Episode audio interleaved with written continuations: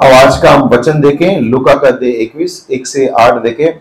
उससे पहले मैं आपको याद दिला दूं, हम 7 बातें यीशु ने क्रूस पर कही थी। आखिरी 7 बातें, हम 7 बातों को देख रहे हैं, आखिरी 7 शब्द को। और आज आखिरी वाला है सातवां। आमेन। किसी को याद है छठवां हमने कौन सा देखा था? गुड फ्राइडे के दिन किसी को याद है?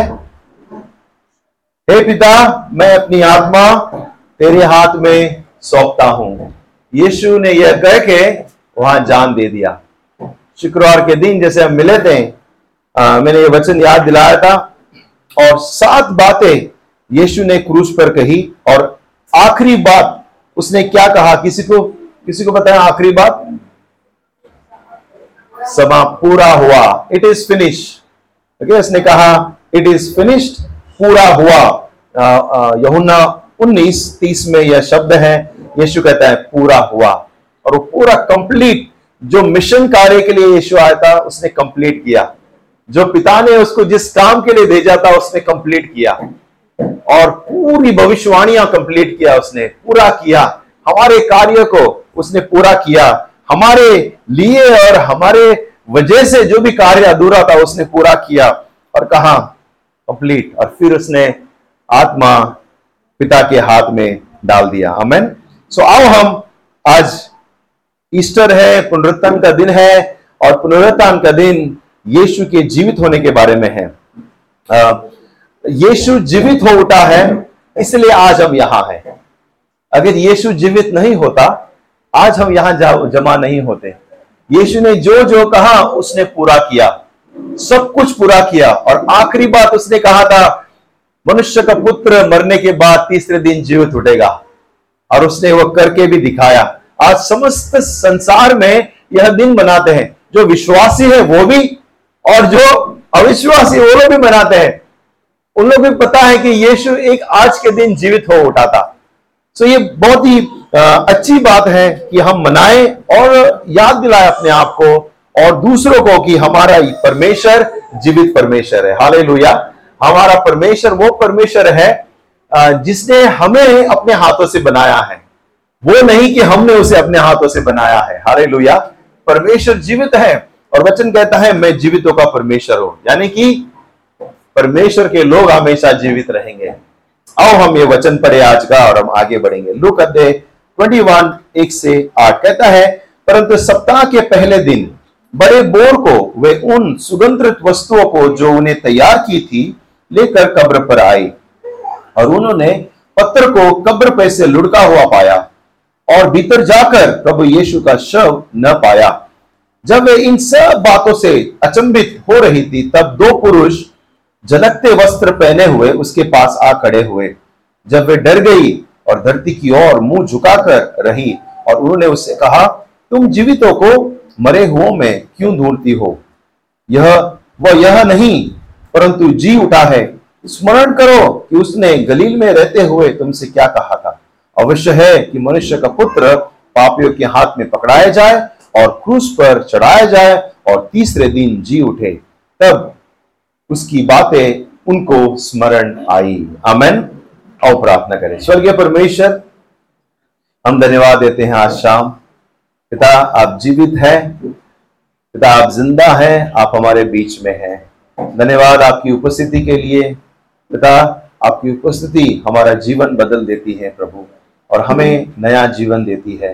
धन्यवाद। इस शाम को हमारी प्रार्थना है, आज के इस वचनों से प्रभु आप हमें तृप्त कर, मजबूत कर, और पिता दृढ़ कर और चला, ताकि इस जीवन को पिता हम आपको प्रसन्न करने के लिए जिए, आपके पास आपके संग चले, यीशु मसीह के नाम से। आमेन। इज़राइल में अगर आप पार्श्वभूमि देखें इस समय पर, कहानी इस तरह से है कि लोग जो है मसीहा का इंतजार कर रहे थे। कहीं राज्य आए, कहीं साम्राज्य आया और इज़राइल के ऊपर राज्य किया।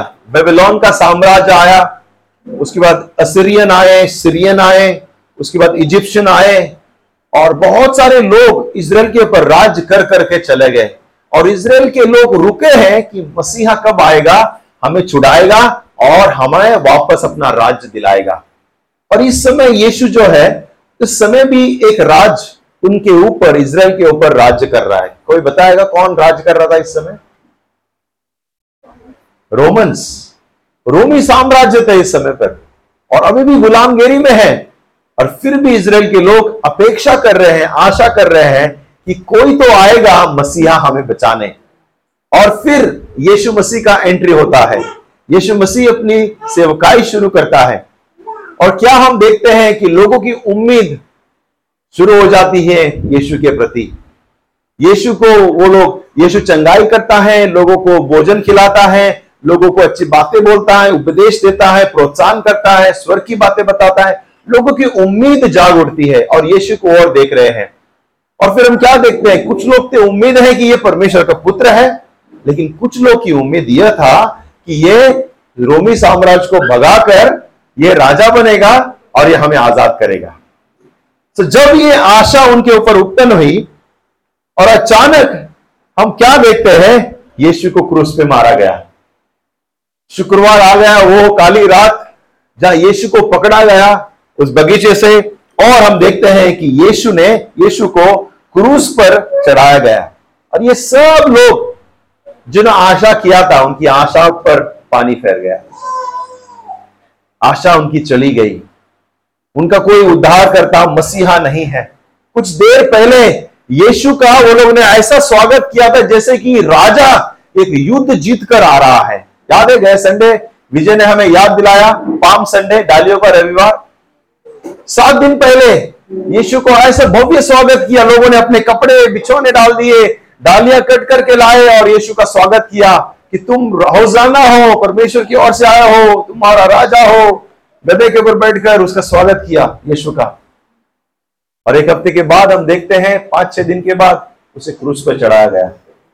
लोगों की उम्मीद चली गई, उनकी आशा चली गई, सब लोग बिखर गए हैं, चेले बिखर गए हैं, सब कुछ चला गया है, चेले का भी विश्वास चला गया है, तितर बितर हो गए, दौड़ रहे हैं यहां वहां, भूल गए यीशु ने क्या कहा था।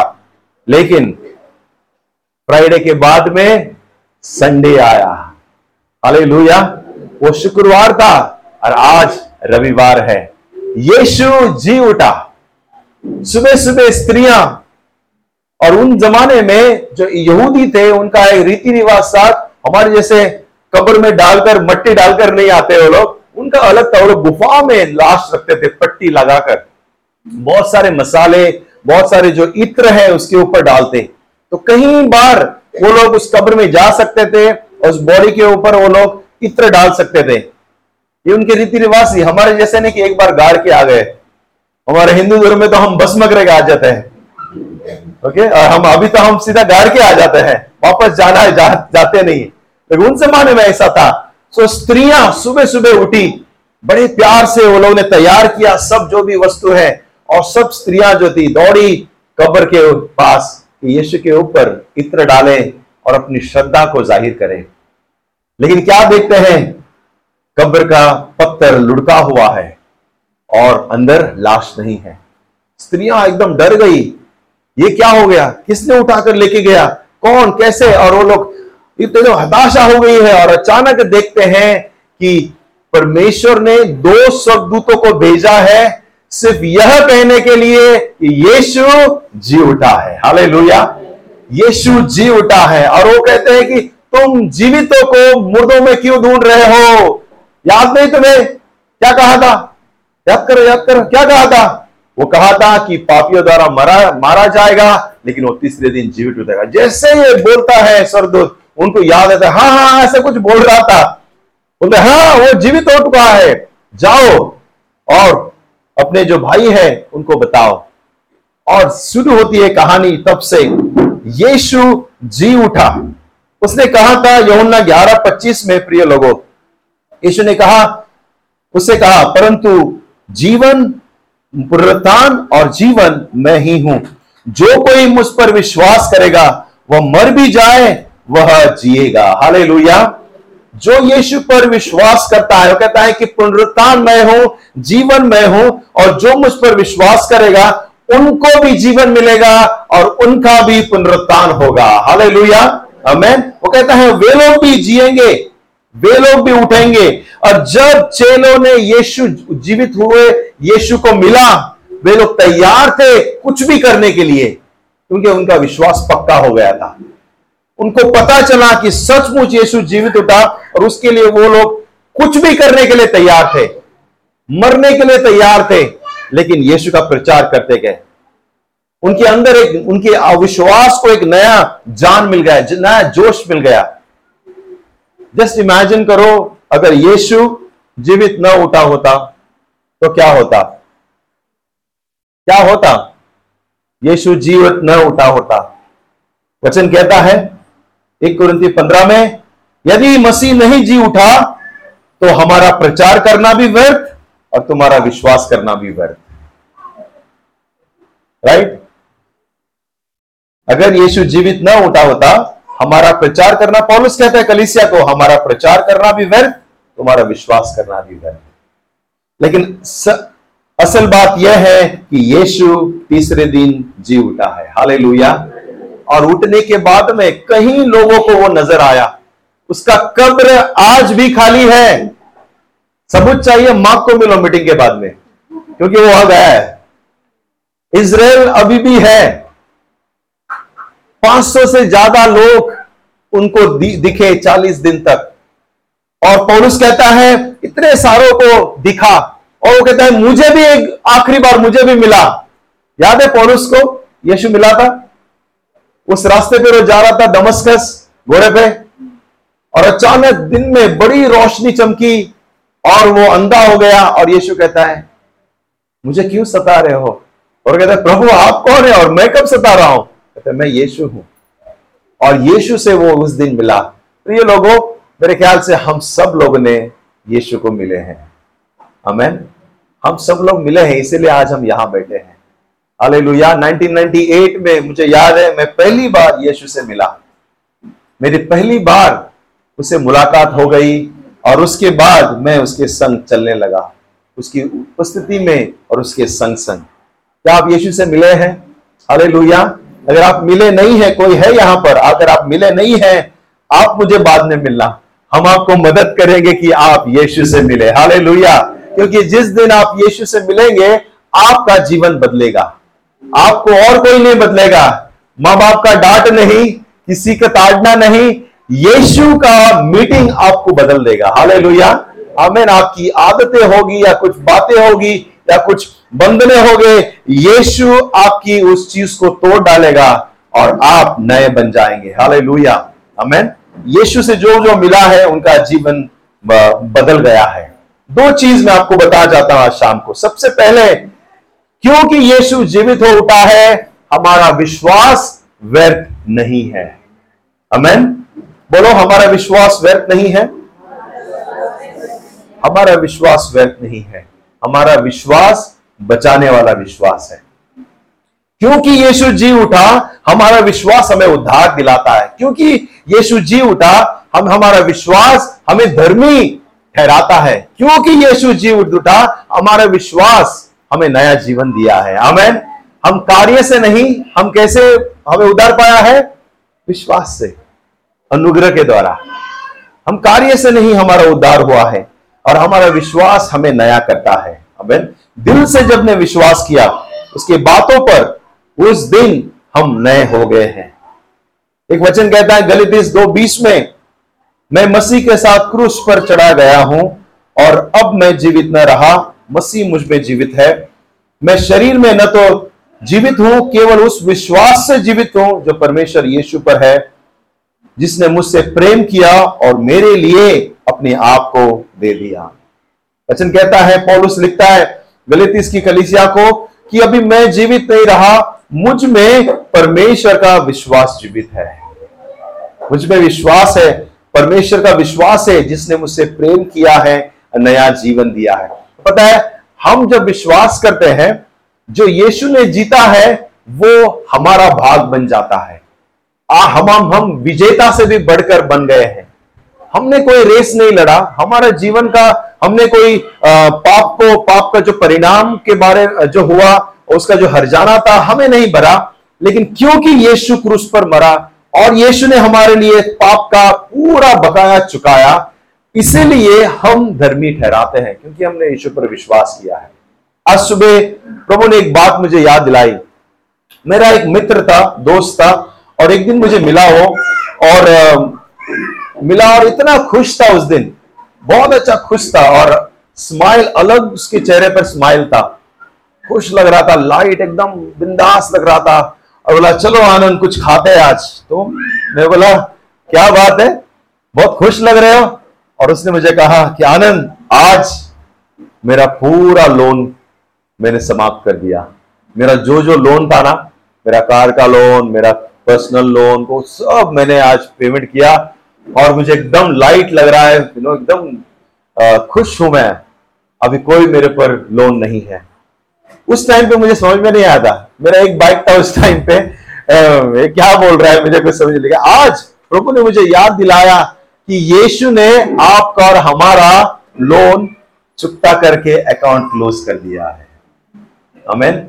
हमारा पाप का जो अकाउंट खुला था वो इंस्टॉलमेंट नहीं, एक ही बार में बकाया पे करके हमारा अकाउंट क्लोज कर दिया है। हालेलुया। और हमारा अकाउंट को पे किया है। आपको कैसे महसूस हो रहा है? मेरे उस दोस्त की तरह महसूस हो रहा है, लाइट और एकदम हल्का, क्योंकि जिस दिन मैंने यीशु पर विश्वास किया ये जो फीलिंग्स है मुझ में आई थी, एकदम लाइट, एकदम लगा कि कुछ तो बोझ उतर गया, कुछ तो मेरे ऊपर था और निकल गया, एकदम आगे जो बिंदास जिंदगी है। और मुझे ऐसा ही महसूस हुआ, आज भी उस फीलिंग्स को मैं महसूस कर सकता हूं। आमीन। दूसरा बात यह है कि यीशु का पुनरुत्थान हुआ और हमारा भी पुनरुत्थान होगा। आमीन। किसी की याद दिलाओ, बोलो हमारा भी पुनरुत्थान होगा, हम भी जीवित उठेंगे। हालेलुया। आमीन। जिस दिन तक हम इस धरती पर रहेंगे, हमारे कमर दर्द होगा। ओके, हमारे कमर दर्द होगा, कुछ कमजोरी रहेगी, कुछ प्रॉब्लम आएगा, कुछ ना कुछ होते रहेगा, राइट। हमेशा हमारे पास कुछ ना कुछ क्या कहते हैं, कमी रहेगी। काश में थोड़ा सा लंबा होता, काश में थोड़ा सा गोरा होता, काश मेरे ज्यादा बाल होते, काश में मेरे ऐसा नाक होता, अरे उसकी आंखें देखो, काश मेरी होती ऋतिक रोशन जैसी, है ना। तो हम कभी ना, हम हमेशा निकालते हैं अपनी कमियों को। लेकिन आपको मैं याद दिला दूं कि जब हम स्वर्ग जाएंगे, हमारा शरीर प्रभु एक स्वर्गीय शरीर देगा जिसमें कोई कमी नहीं होगी, और आप और हम कभी भी दूसरा कोई बनना नहीं चाहेंगे। आमीन। हम संपूर्ण और संतुष्ट रहेंगे। वह शरीर संतुष्टता का, और वचन कहता है वहां न कोई दर्द होगा, न कोई बीमारी होगी, न कोई आंसू होगा, न कोई भूख होगा। हम परमेश्वर में संतुष्ट रहेंगे। हालेलुया। आमीन। वह जीवन देने के लिए यीशु आया था। जब तक हम लोग हैं, कुछ ना कुछ कमी रहेगी, कुछ ना कुछ तो तकलीफ रहेगी, इस धरती पर संकट रहेगा। यीशु ने कहा संसार में मुझे एक्सेप्ट नहीं किया है, डोंट वरी, वे लोग तुझे भी तकलीफ देंगे। इस संसार में हमें भी तकलीफ मिलेगा, लेकिन यीशु ने कहा ढाढ़स बांधो, मैंने संसार को जीत लिया है। आमीन। यीशु ने कहा मैंने तुम्हें जीत लिया है। और कई बार हम लोग ऐसा लगता है कि हमारा शुक्रवार खत्म ही नहीं हो रहा है, शुक्रवार में हम लोग अटके हुए हैं। जैसे शुक्रवार के दिन यीशु मरा, तकलीफ से गया, लोग एकदम हताशा हो गए और लोग एकदम अबूस हो गए, उसे लगा कि ये दिन कभी खत्म नहीं होगा। लेकिन याद रखो, इस धरती पर हमें बहुत बार लगेगा हमारा शुक्रवार चालू है, लेकिन मत भूलो शुक्रवार के बाद रविवार भी आएगा। हालेलुया। और वह रविवार हमें नया जीवन लेकर आएगा, जहां कोई दर्द नहीं, कोई पाप नहीं, कोई कमजोरी नहीं, और कोई असंतुष्टता नहीं होगी। जब यीशु क्रूस पर मर रहा था, शैतान को लगा मैं जीत रहा हूं, जब यीशु को कांटों का मुकुट डाला, उसे 39 कोड़े मारे गए, उसका अपमान किया, कपड़े फाड़े, उसके ऊपर थूके, उसका अपमान किया, उसको घसीट कर लेके गए और उसको क्रूस पर चढ़ा रहे थे। शैतान को लगा, दिखाया, देखा ना, बोला था ना मेरे पैर पे झुक के मुझे नमन करने के लिए, तो यह दिन देखने को नहीं पड़ता। तो शायद शैतान को लगा वो जीत रहा है। और मुझे कहानी याद आती है, सन 1815 की कहानी है। ओके, 1850 में जब इंग्लैंड और फ्रांस के बीच में बड़ा युद्ध चल रहा था। और इंग्लैंड और फ्रांस के बीच में जब युद्ध चल रहा था, उस टाइम पे फोन नहीं था, तभी टेलीफोन लाइन, टेलीग्राम ऐसे कुछ नहीं था।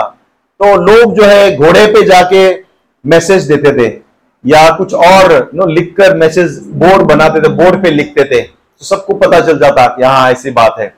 तो फ्रांस से एक योद्धा था, उनका नाम था नेपोलियन। वो इंग्लैंड को कब्जा करना चाहता था और वो एक जगह था जहां वाटरलू करके एक जगह है और वो वहां से गुजर रहा था और वहीं पर युद्ध होने वाला था, वाटरलू में। और इंग्लैंड का जो योद्धा था उनका नाम था वेलिंगटन। और वेलिंगटन नेपोलियन से लड़ने जाता है इंग्लैंड की ओर से, और वो लोग वाटरलू जो जगह है वहां पर युद्ध होने वाला है। सो इंग्लैंड से कौन लड़ रहा है? वेलिंगटन। और फ्रांस से नेपोलियन आया है। और फिर पूरे जो देशवासी है उस समय पर बहुत ही टेंशन में, कौन जीतेगा, कौन हारेगा, अगर हम हार गए हमारा देश का क्या होगा। और सब लोग एकदम रुके हैं युद्ध का परिणाम सुनने के लिए। और जैसे मैंने कहा था, नो मोबाइल, कि व्हाट्सएप पे डाल दो, सबको पहुंच गया। उस टाइम पे कुछ नहीं था। और वो लोग कैसे मैसेज छोड़ते थे, बड़े पहाड़ पे बड़ा बोर्ड होता था और बोर्ड पे लिखते थे। तो उस पहाड़ से दूर पहाड़ जहां दिखता है वो व्यक्ति अपने बोर्ड पे लिखता था ताकि आगे वाले लोग देख ले। तो ऐसे वो लोग मैसेज छोड़ते थे आगे, फास्ट मैसेज। ओके, क्योंकि बीच में कुछ नाकाबंदी वगैरह, तो बोर्ड पे लिखते थे, बड़े बोर्ड पे। तो युद्ध हो गया और अभी जो बोर्ड लिखने वाला है पहाड़ पे मैसेज लिख रहा है। और क्या लिखता है? वो लिखता है वेलिंगटन डिफीटेड। वो लिखता है ऐसा, क्या जिम्मेदार, वो लिखता है वेलिंगटन डिफीटेड, यानी कि वेलिंगटन हारा गया। और जैसे ये बोर्ड देखते हैं इंग्लैंड वासी, उनका दिल बैठ जाता है, बोलता है शाह हम हार गए। सब लोग चिल्लाना शुरू करते हैं, कुछ लोग छाती पीट रहे हैं, कुछ लोग दौड़ रहे हैं, कुछ लोग घर चले गए, कुछ लोग बोलते हैं अभी पता नहीं हम क्या करेंगे, हम गुलाम में चले जाएंगे, फ्रांस वाले हम पर अभी गुलामगिरी करेंगे, कैसे रहेंगे पता नहीं। और ये पढ़ लिया उन्होंने वेलिंगटन डिफीटेड और बहुत टेंशन में आ गए और सब लोग यहां वहां अफरा तफरी दौड़ रहे हैं। और थोड़ी देर बाद उनको पता चलता है कि ये पूरा मैसेज नहीं है, रुको रुको, ये पूरा मैसेज नहीं है, मैसेज वो ये है वेलिंगटन डिफीटेड नेपोलियन। मैसेज ये था कि वेलिंगटन ने नेपोलियन को हरा दिया। आधा मैसेज पढ़ा उन लोगों ने कि वेलिंगटन डिफीटेड, कि वेलिंगटन हार गया है, हराया गया है। एक्चुअली था वेलिंगटन ने नेपोलियन को हरा दिया है। कुछ इसी तरह से मैं आपको बता दूं, जब यीशु क्रूस पर मर रहा था, ओके, सबको लगा और शैतान को लगा कि यीशु हराया गया है, यीशु हराया गया है। लेकिन जब तीसरे दिन यीशु मसीह जीवित उठा, तभी पता चला यीशु ने शैतान को हरा दिया है। आमेन, हालेलुया। यीशु ने शैतान को हरा दिया है। तब तक लगा उनको कि शैतान यीशु को हरा रहा है। प्रिय लोगों, यीशु की विजेता हमारी विजेता है। आमेन, यीशु की विजेता। और जब यीशु ने तीसरे दिन जी उठा, वो कहता है कि मेरा पिता, यूहन्ना 20:17 में लिखा है, यीशु ने उससे कहा मुझे मत छू, अब तक मैं पिता के पास ऊपर नहीं गया, परंतु मेरे भाइयों के पास जाकर उनसे कहो कि मैं अपने पिता और तुम्हारे पिता के पास, अपने परमेश्वर और तुम्हारे परमेश्वर के पास जाता हूं। आमेन आमेन। मुझे याद आता है आदम और हव्वा की कहानी। जब परमेश्वर ने आदम को बनाया था, जब अकेला था आदम, हव्वा को बाद में बनाया गया। परमेश्वर देखता है कि अकेला है, इसे हव्वा की जरूरत है। कुछ देर के लिए आदम, उसको भी शायद एक फीलिंग से गया कि मैं भी तो कंवारा हूं थोड़ी देर के लिए वो सिंगल था, कंवारा। उसके बाद हव्वा को तैयार किया परमेश्वर ने। परमेश्वर एक काम करता है, उसे ना सुलाता है थोड़ी देर के लिए, सुलाकर उसकी पसली की हड्डी निकालकर किसे बनाता है? हव्वा को बनाता है। और फिर उसके बाद उठाकर उसको बोलता है टैन टडैन, तेरे लिए मैंने पत्नी बनाया है। और वो साथ में मिलकर साथ में रहते हैं। यीशु मसीह कुछ देर के लिए परमेश्वर ने सुलाया था और उसके मृत्यु के द्वारा और उसके जीवन के द्वारा उसने एक दुल्हन बनाया, उसका नाम है कलीसिया। हालेलुया। जब यीशु जीवित उठा, परमेश्वर ने एक दुल्हन बनाया जो उसकी दुल्हन है। और एक दिन उस दुल्हन को लेने आएंगे, कलीसिया को लेने आएंगे, और हम परमेश्वर के साथ, दुल्हा के साथ अनंत अनंत काल तक हम उसके साथ साथ रहेंगे। Hallelujah amen. और उस समय कोई मृत्यु हमें हराएंगे नहीं, कोई कमजोरी हमारे साथ में रहेंगी, क्योंकि यीशु विजयी परमेश्वर है और यीशु हमारे संग है। तो आप सबको इस दिन को मैं आपको सबको प्रोत्साहन करूंगा, कभी मत भूलो कि यीशु जीवित है, वो आपके साथ है। जब आप पुकारोगे आपको जवाब देगा। आपकी मुश्किल समय पर, आपकी तकलीफों में वो हमारे संग है। और जिस दिन आप यीशु जीवित यीशु को मिलेंगे, आपका जीवन बदल जाएगा। जिस तरह यहाँ बहुत सारे लोग हैं, अगर आप कोई है यीशु को, जीवित परमेश्वर को आपने अनुभव नहीं किया है, मेरी प्रार्थना है आप उन्हें मिलेंगे और आप नया जीवन को प्राप्त करेंगे। आइए प्रभु बोझ हम ले।